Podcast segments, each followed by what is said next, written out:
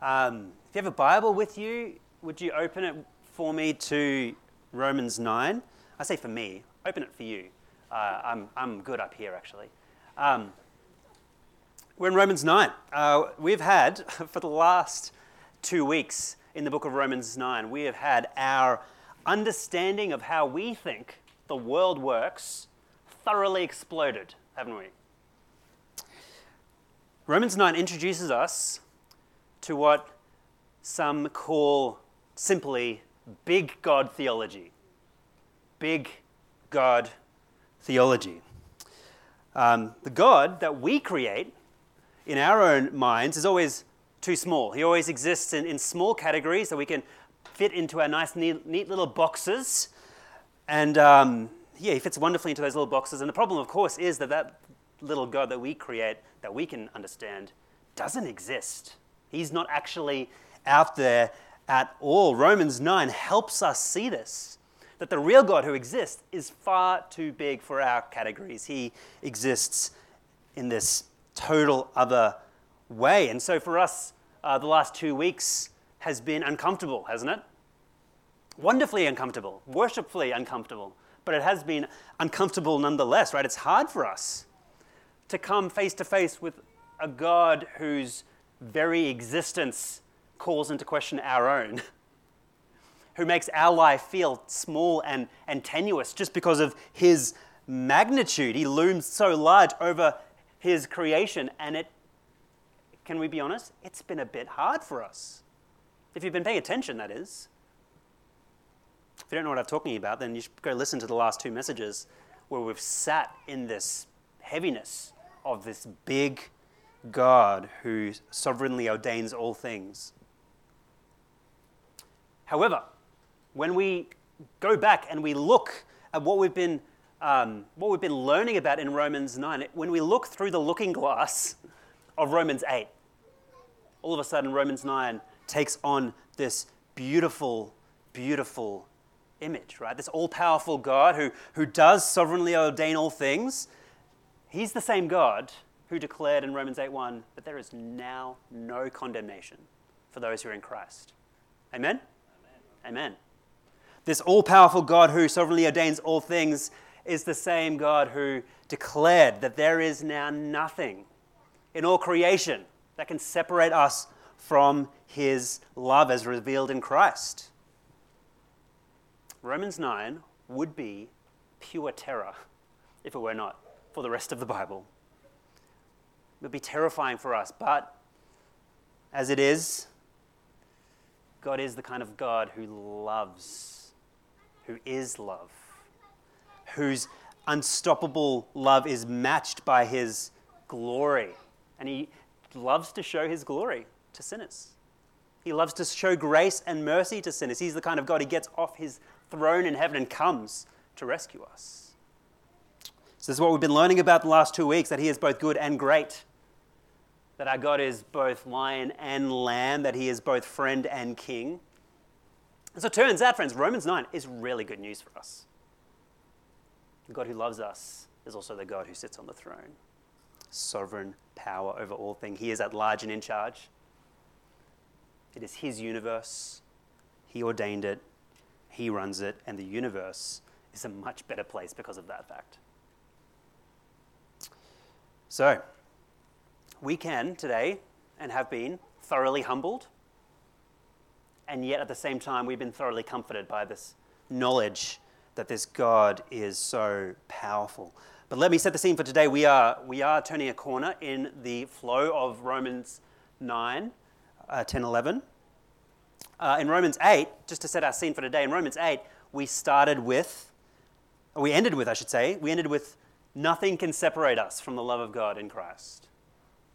That was where we finished, if you remember that in Romans, end of Romans 8. We saw this in Romans 31, 8:31. What shall we say to these things? If God is for us, who can be against us? Then jumping down to the end, for I am sure that neither life, nor death, nor angels, nor rulers, nor things present, nor things to come, nor powers, nor height, nor depth, nor anything else in all creation will be able to separate us from the massive love of Christ, of God in Christ, Jesus our Lord. That's where we finished. Now, if you know the storyline of Scripture, if you know the meta storyline of the Bible, you know that there is a huge question mark hanging over that statement. Because what about God's chosen people, the Jews?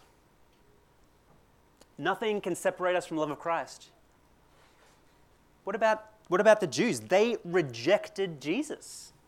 As a community, they rejected the Messiah when he came to greet them. And so, has God failed the Jews? We just read, right, that, that, that um, nothing can separate us from the love of Christ. Something separated them, didn't it? Something separated them, didn't it? What chance do we have if God's covenant people have been separated from his love? So this is, this is the question. This is, this is what is at stake in Romans 9, 10, 11. This is why Romans 9, 10, 11 is in the Bible. It's trying to answer this question. Will nothing actually ever separate us from love of Christ? What happened to the Jews?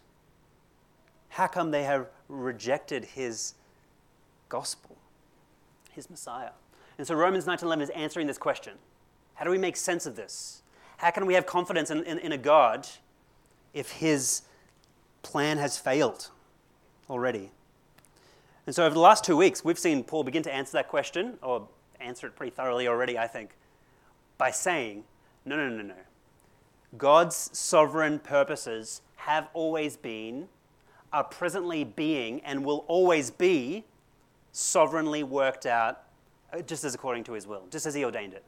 Everything is happening just as he precisely decrees it to be Nothing is out of step in God's sovereign plan. And so that's what he's begun to say. Let's look at the text now. We're going to be going from 9.30 through to 10, um, 10 13. And no, that isn't the time, as in, like, as in we're not starting at 9.30 a.m. Um, although we might be. Anyway, um, here we go. It's one of those moments where the, the like the, the chapter falls right at the wrong spot. It really needed to be chapter. Anyway. This needed to be a new chapter right here. Here we go. Um, what shall we say then? That Gentiles who did not pursue righteousness have attained it. That is, a righteousness that is by faith. But Israel, who pursued a law that would lead to righteousness, did not succeed in reaching that law. Why? Because they did not pursue it by faith but as if it were based on works.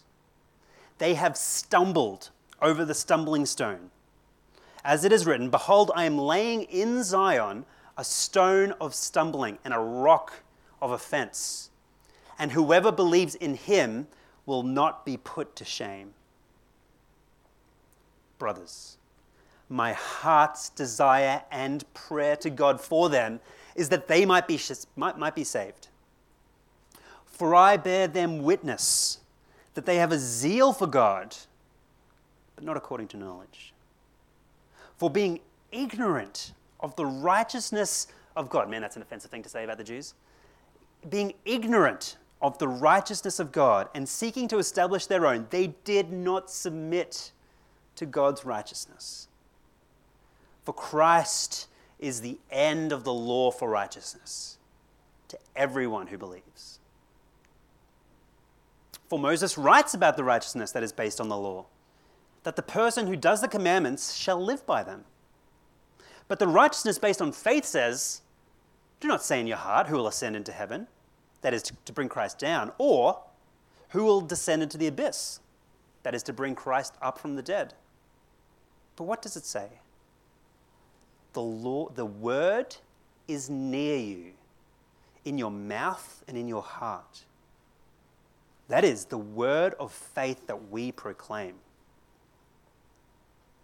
Because if you confess with your mouth that Jesus is Lord and believe in your heart that God raised him from the dead, you will be saved. For with the heart one believes and is justified, and with the mouth one confesses and is saved. For the scripture says, Whoever believes in him will not be put to shame. For there is no distinction between Jew and Greek. For the same Lord is Lord of all, bestowing his riches on all who call on him. For everyone who calls on the name of the Lord will be saved. Let's pray.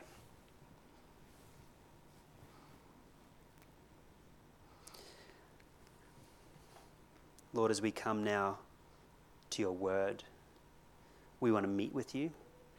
Lord, we want to know your presence with us right now through your word. Lord, we want to hear your voice. We want the secrets of our hearts exposed so that we might receive your grace afresh. Lord, we want to put down all of our defenses, all the things we hold up in front of ourselves to keep ourselves safe. Lord, we know that that's not truly safety, Lord. We want to be with you in the light. And so we ask now that through your word today you would expose us, you'd call us back into step with you by the power of your Holy Spirit, Lord. We pray these things in the name of Jesus. Amen. All right, we're going to take this passage in two kind of big uh, movements, I guess. Um, the text, firstly, it leads us um, into ourselves to, to, act as a mirror where we will see, hopefully, um, how it is that we deflect the, the gospel, how it is we, we, we are wired to resist it because of our sin. And then, secondly, the back half of the passage is going to take us by the hand into the beauty of the true gospel of faith. And so we see both a mirror and an invitation here. We're going to start with the surprise, though, in verse 30. Here's the surprise. What shall we say then? That Gentiles who did not pursue righteousness have attained it. That is, a righteousness that is by faith. But that Israel, who pursued a law that would lead to righteousness, did not succeed in reaching that law. Okay. Apparently, according to God here, there are two types of people in the world, right? The religious, who are out there living their lives trying to please God, and the irreligious, who are just getting on with their lives, apathetic to God, just whatever, just living their lives, right? Two types of people those who are pursuing God and moral living, those who are just doing their own thing. And here's the surprise it is the second group, the second type of people who, and, and not the first, right? Not the first. It's the second type of people who stumble through the wardrobe into Narnia and discover that they are in the glory of the gospel. Not the first group. Do you see that? So much of our text today is going to just be reminding us about the counterintuitive nature of, of, of faith. Counterintuitive, right? It cuts so strongly against how we want this religion thing to work. We want to ground it in our own works, and yet, again and again and again, when we do that, we're, we're actually cutting against the gospel. We see this play out, these two groups of people play out again and again. In, in the life of Jesus, we see it pretty clearly. In the life of Jesus, we have these two groups, right? The devout, upright, morally serious people who are doing their best to live for God and His law. And they bounce off Jesus hard. They, they, they can't exist in the same room with Jesus without Jesus tearing them to shreds, right? Jesus deals with them harshly, and they deal with Jesus harshly. These are the people that are serious about God. On the other hand, on the other hand, right, you've got the sinners, the tax collectors, the, the prostitutes, the, the, the, the sinful, right, the obvious, the sick and hurting, the outcasts, and they love Jesus. They flock to him. Why? because they experience His forgiveness and they love Him for it. This is an enduring spiritual principle. The apathetic, irreligious types are prime to meet God, and the religious have self inoculated themselves from the gospel. Why? Why is this a thing? How, why is this happening? We read it in the next verse, in verse 32. Why is this happening? Why? Because they did not pursue it by faith, but as if it were based on works. They did not pursue it by faith, that is the law, they but as if it were based on works. I think this is the heart of the issue in the passage. This is the center. This is where this, this zeroes in on what is happening in the human heart in all of us that finds us inoculated to the gospel. The default of every human heart, mine and yours, is that we tend to deal with God on terms of what we think we deserve. We deal with God on the terms what we think we deserve. That's what he's saying here, right? He's saying that, he, that they pursued it as if it were based on works, right? When, when works and our sacrifices and our diligence and our achievements and our efforts and our discipline and our zeal and our energy for God, all these things, when they start to become leverage by which we place demands upon God, we are removing ourselves from God's grace. Do you see that? We're placing barriers between us and God for us to receive His grace. The Jews, for example, they pursued obedience to God seriously. They were diligent, they were zealous. We see zealous not according to knowledge, right, later on. But they did not pursue that obedience in faith, but as if it were based on their own performance. And so when Jesus arrived in the flesh, when the Lamb of God arrived in their neighborhood, they could not receive him. This is the Messiah. They've been waiting for him. They've been reading the scriptures and seeing, He's coming, He's coming, He's coming. And then when God in the flesh arrived, they could not receive him because they lacked faith, because they were pursuing the law based on their works. In fact, we see in this next verse, what does it say? They, that is the Jews, they have stumbled over the stumbling stone. As it is written, Behold, I am laying in Zion a stone of stumbling. This is God talking, okay? I am laying in Zion, the city of God, a stone of stumbling and a rock of offense.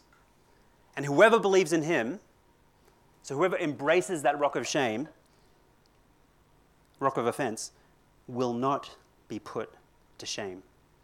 He's quoting here from Isaiah 28. And this is the, this is the metaphor. It should be fairly obvious, but let's just think, it, think this metaphor through. God has built a road, a highway. It's, it's down Main Street of the city of God in Zion. And on this road, it is filled with sincere people doing their best, making sincere efforts to please God. This is the city of God. This is the people of God. They're all here. They're all making their best efforts to get to God.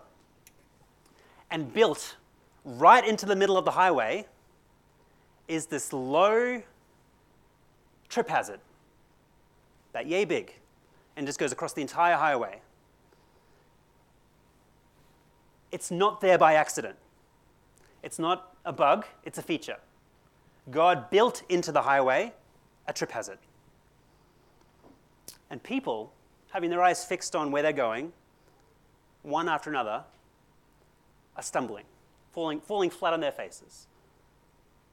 They're making their best efforts to get to God, and they are falling flat on their faces. And the Bible is telling us Jesus himself is that trip hazard. He is the barrier that they are falling, up, falling over. He is the brick wall that moral, good, moral, upright people are crashing into as they try to come to God. Jesus himself is. Again, not, not a bug, it's a feature. It's here on purpose. Why is this here? What is happening that people are stumbling over this stone? It's because in the gospel, God is calling us all, calling everyone to abandon all hope of ever reaching Him on your own merits. Abandoning all hope of ever rescuing yourselves and just throwing yourself upon His mercy.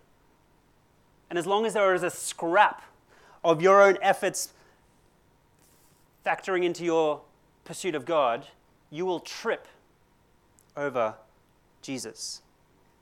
Jesus will either be the rock you build your entire life on, or the brick wall you crash into, and there is no in between. He's either the brick wall you crash into or the, the rock you build your entire life on. And so today, as long as there is any hope left in you, that based on your own efforts and own righteousness and own ability to earn anything from God, as long as there is a scrap of that within you, you will stumble over Jesus. You'll stumble over him and fall flat on your face and miss grace. Dane Ortlund, he writes this in his new book uh, called Deeper. He, he tries to put his finger on, on the reasons we're not growing in our faith. And he's got a chapter on each, each of these reasons that he thinks um, we're struggling to continue to grow. And he says this He says, If you are not growing in Christ, one reason may be that you have drifted out of the healthy discipline of self despair. It's a discipline. It takes discipline to stay in that place where you know that you are helpless without Him and you need Him. It is, we drift away from that into self autonomy, into I got this, into things have gone pretty well, I've had a good week, God kind of owes me now. We drift there. It's a discipline to stay in the place of I. Uh, it's a discipline to, to, to stay away from God owes me and to stay in God help me discipline. We need to all transition from God owes me to God help me. That's where we receive grace. That's where we receive, the gospel. I think part of, part of the problem is we all have quite a low view of God's holiness, and so we think we could probably make it if we try really hard. Like we had a really good week with a bit of a run up, we reckon we could probably we could probably get there on our own. And so we have a high view of ourselves and a low view of God, and so we, we, we think it's kind of, kind of doable if we're at our best. At our worst, we know we suck, but like at our best, I reckon I could probably please God with my life. Um, I used to live in, in Christchurch in New Zealand back in um, 2006. And in my neck of the woods, in the suburb where I lived in Cashmere, there was a, a river called the Heathcote River. Uh, it's much prettier than the Brisbane River, but also much smaller than the Brisbane River which is pertinent to the story. There it is there. Um, and so I came up with a rule of thumb because of how small that, like how small it was, and, how, and that they called it a river. I took objection to that. I come from Brisbane. We have actual rivers, right? Big ones. And so I made, I made a new rule of thumb that I think I stand by. And it's a rule of thumb to figure out how do you categorize a body of water? When does it go from a river to a stream, or stream to a river? And I decided the rule of thumb is if you can jump over it, it's not a river. It's a stream. If you can jump over it, that's a stream, okay? If you can't jump over it, fair call, river, right? You need a bridge then. I think that's a good rule. Can, can we disagree that that's a good rule? Um, and so I maintained all year, I lived there for a year, I maintained all year that I could jump that. Um, and therefore, its name is invalid, just uh, entirely. At its widest point, I definitely could not jump it. At its narrowest point, I reckon I probably could have. However, um, to their, in their defense and to my endless shame, I never actually tried. It I just never made the time. I never, you know, find, found the time in my day to go and um, have a crack to officially downgrade it from the Heathcote River to the Heathcote stream. And so today you can go visit the Heathcote River and um, laugh at my failure. Um, now, I would never have attempt, like even thought in the realms of I could jump that when it comes to the Brisbane River, right? It's, it's absurdly big. You can't, even with the best run up, you're going to get like 1% of the way across the river, right? You, you, don't even think in terms of jumping the Brisbane River. However, I reckon I could probably have jumped that, even if I couldn't have. Like, I, it felt possible. It felt within the realms of, of, of possibility. And it is in the same, it's the same with pursuing God through our own works and our obedience earning his favor through that. If we think the jump is small and doable, we're probably going to spend our lives trying to do it, living in that kind of framework of, yeah, I reckon I could probably I could probably earn my righteousness with God. It's doable. But if there's a chasm, right? If we're talking the Brisbane River, we know that there is no hope. We need, we need another way across that river. We're not jumping it. Each and every one of us in the same way, we need to abandon all hope of ever jumping the chasm of our sin to God. Martin Luther, he talks about this a bunch, right? This blessed despair that we must embrace in our lives. He said this He said, God has assuredly promised His grace to the humble. That is, to those who lament and despair of themselves. But no man can be thoroughly humbled until he knows that his salvation is utterly beyond his own powers, his devices, endeavors, will, and works, and depends entirely on the choice, will, and work of another, namely God alone. For as long as he is persuaded that he can himself do even the least thing towards his salvation, he retains some self confidence and does not altogether despair of himself, and therefore is not humbled before God, but presumes that there is, or at least hopes and desires that there may be at some place, time, or, or some work for him by which he may at length attain to salvation. But when a man has no doubt that everything depends on the will of God, then he completely despairs of himself and chooses nothing for himself, but waits for God to work. Then he has come close to grace. As long as we are committed to our own entitlements before God, our own deserving, our own rights, we will miss the gospel of grace altogether which comes to us not through our deserving it, but as a gift through the blood of Jesus. We must empty our hands before we can receive grace. Jesus taught us blessed are the poor in spirit. Who are the blessed ones? The poor in spirit, those who are empty of themselves. We need the Lord today to remind us all of our absolute spiritual desolation our poverty.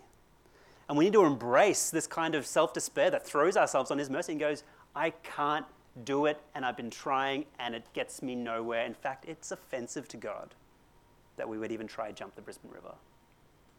It's offensive, it is hopeless. And so let's abandon all, all hope in the good way.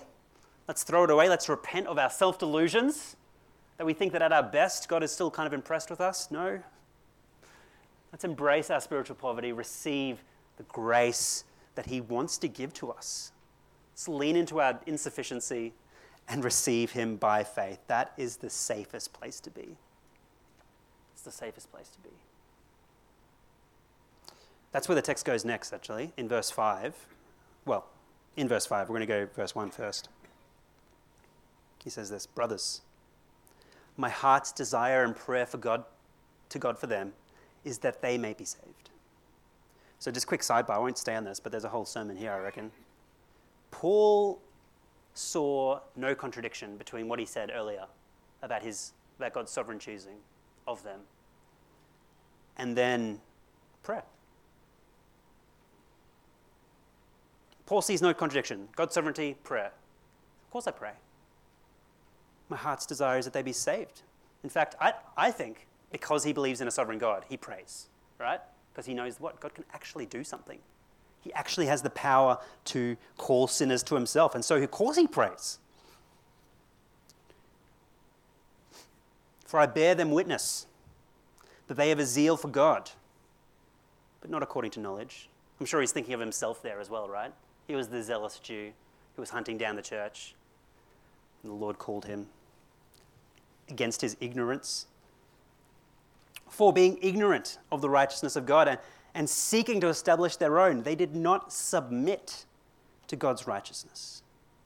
For Christ is the end of the law for righteousness to everyone who believes. So these Jews, they have a, a zeal, but not according to knowledge. So there is a category of people out there, the Jews are the example here, who are um, sincere in their belief and thoroughly wrong in their belief. In our culture today, we basically believe that only sincerity matters and that truth is totally just whatever you make of it. Uh, this verse reminds us, right, that we can be entirely sincere and entirely wrong. Entirely sincere, entirely wrong. Turns out the truth really does matter. There's this famous, famous moment in uh, NFL history in the States, which is like now like immortalized over there. Uh, Jim Wrong Way Marshall picks up the ball halfway, runs, scores a glorious touchdown. The commentators the whole time, he's going the wrong way. His little, um, you can see him on his haunches at the end there. Um, their little celebration is tragic. Um, this guy is now well known for scoring a touchdown at the wrong end, right? So you can go find it on YouTube. It's fantastic. It'll make you smile, make you cry. This guy was zealous. He was zealous, he ran hard, but his running was not according to knowledge. Right? He was sincere. His, his legs were pumping with all sincerity, but he was going the wrong way, right? Paul's point is that this is Israel's problem. They were committed to their path wholeheartedly. They were all in, right? They were, they were not looking at other gods. They were seeking Jesus. They were seeking the Lord. A lot of effort, not according to knowledge. Why? Because their path lacked faith. They were trying to earn God's approval through the law. Verse 5 For Moses writes about the righteousness that is based on the law, that the person who does the commandments shall live by them. But the righteousness based on faith says, Do not say in your heart, Who will ascend to heaven? That is to bring Christ down. Or who will descend from the abyss? That is to bring Christ up from the dead. He's saying here that um, there's no need for us to go on a mystical quest to try and find God. Right? We don't need to we don't need to ascend into the heavens to go to where God is. We don't need to go down to the depths of, of, um, of the dead to go find him. He's, he's, he's come, right? Jesus, he's already, he's already showed up. He came to us, right? True faith proclaims he, he's already come to us. That's what it says, verse 8. What does it say? What does true faith say? The word is near you, in your mouth and in your heart. That is the word of faith that we proclaim, the gospel. Because if you confess with your mouth that Jesus is Lord, and you believe in your heart that God raised him up from the dead, you will be saved. Isn't that a great verse? I love the clarity of this verse. I know there, was some, were some pretty convoluted things just before, but I love the clarity of this verse. If you confess with your mouth that Jesus is Lord and believe in your heart that God raised him from the dead, you will be saved. Faith, faith apparently requires of us a public confession, public proclamation. Or also requires from us a personal commitment to Jesus. Both these things, I think I don't, I don't think there's two separate um, two separate activities. I think this is one and the same. It's two sides of the same coin. It works itself out in our hearts as well as in our mouth, right? It is two sides of that same coin ultimately. Think about what this verse is saying in the context of what we've just been talking about in Romans 9. I wonder if the last two weeks have left you feeling at all confused about where you stand with God. do you have any lingering doubts over your salvation? Is there even a single atom of doubt in you that God has called you? Here now, Romans 10, verse 9. If you confess with your mouth that Jesus is Lord and believe in your heart that God raised him up from the dead, you will be saved. You say, but what if I'm not one of the chosen ones? Have you confessed? Do you believe? Say, yeah, I do. And guess what? I've news for you. You'll be saved. This is what the Word of God says. Let's not overcomplicate things. Do you believe? Do you confess? And you will be saved. That's what the word says. For with the heart one believes and is justified, and with the mouth one confesses and is saved. For the scripture says, Whoever believes in him will not be put to shame. For there is no distinction between Jew and Greek, for the same Lord is Lord of all, bestowing his riches on all who calls on him. He's saying that the Jews are still welcome, right? Those moral, upright religions, that, that group one that wouldn't come to him, they're still welcome. Everyone gets in on the same, on the same way, right? Through his grace. For everyone who calls on the name of the Lord will be saved. Who will be saved? Everyone who calls on the name of the Lord. Who will be saved? Everyone who calls on the name of the Lord. Everyone who calls on the name of the Lord. Who is excluded from that statement? Well, only those who won't call on the name of the Lord. That's who. And that's it. None are excluded from that who call on the name of the Lord. He bestows his riches on all who call on him. Friends, the only ones who aren't coming to Jesus are the ones who aren't calling on his name. That's it. That's it. Whoever believes in him will never be put to shame.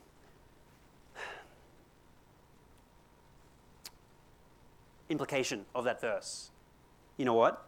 If you live by your own works, there's a good chance you will be put to shame if you're going to build your life on your own efforts, your own deserving, your own zeal for God, your own sacrifices, your own what you deserve, yeah, you'll be put to shame. You'll always live in that fear of being found out, it not being enough.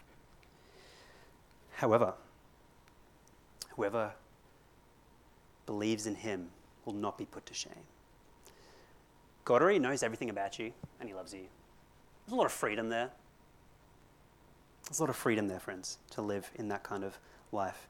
What is it exactly in this verse that we actually call to confess? That's where we're just going to end, uh, finish today.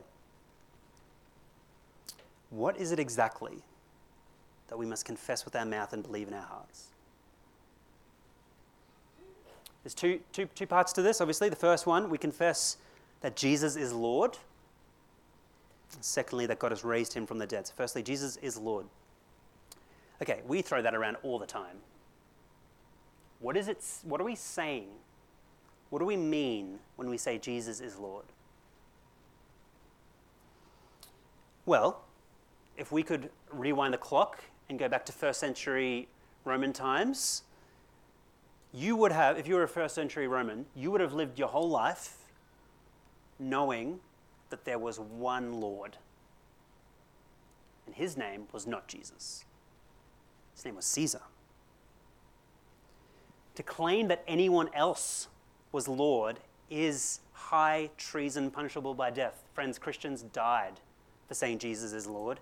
It is incredibly politically charged statement in the first century of Rome. They were fed to lions for this. To say Jesus is Lord is not lip service. It is confessing your allegiance to the king. It is coming underneath his authority. We are coming underneath his, his reign and his rule. He is not just Lord, he is your Lord. He's not just God, he is your God, and your life now lives underneath his. When you say Jesus is Lord, this is what you're saying. You're saying, You are my king, and my life now exists for your purposes, not my own. You are my Lord. Have you confessed that Jesus is your Lord? Are you following him as your Lord? Does he have that kind of authority in your life? Firstly, we confess with our mouth that Jesus is Lord, that he is our King. And secondly, that God raised him from the dead, right? I don't think this simply means believing in the fact of the resurrection, although I think it absolutely does as well. But it's not just mere belief because, well, I can guarantee you Satan believes in the resurrection as well. He's not one of God's people. To believe for yourself that Jesus is alive, that God raised him from the dead, that he is now seated at the throne, right hand of God, and that he has rescued you. I think this is about believing in the grace given us in the gospel. what God has done for us. We're putting our faith in what God has done to redeem us and rescue us. We're believing in his saving work for us. And so we submit ourselves to his lordship, we confess he is king over us, and we receive his saving work for us. That is how we are saved. That is faith. That is faith. Let's pray.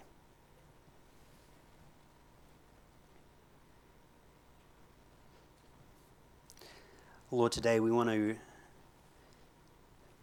give up on ourselves. Lord, we want to abandon all hope and give in to the good kind of self despair that acknowledges who we truly are. Lord, we don't want to talk about what we deserve. We don't want our relationship with you to be about the leverage we have with you. Lord, we throw all of that away. Lord, we don't want to go there. We know that that leads us nowhere but death. Lord, would you help us empty our hands of all that we have and then raise them up to receive you once more, Lord? Lord, we abandon all hope and we receive you again by faith, Lord. We confess that you are Lord. You are our Lord. We confess that you died for our sin and rose again to new life, Lord, that you reign. Lord, we want to now come and confess with our mouths in song who you are, what you've done for us. Lord, we want to believe in our hearts that you are risen from the dead seated at the right hand of the Father. And Lord, we want to proclaim together today the great invitation of the gospel that everyone who calls on the name of the Lord will be saved. Give us your grace to go there together today. We pray these things in the name of Jesus. Amen.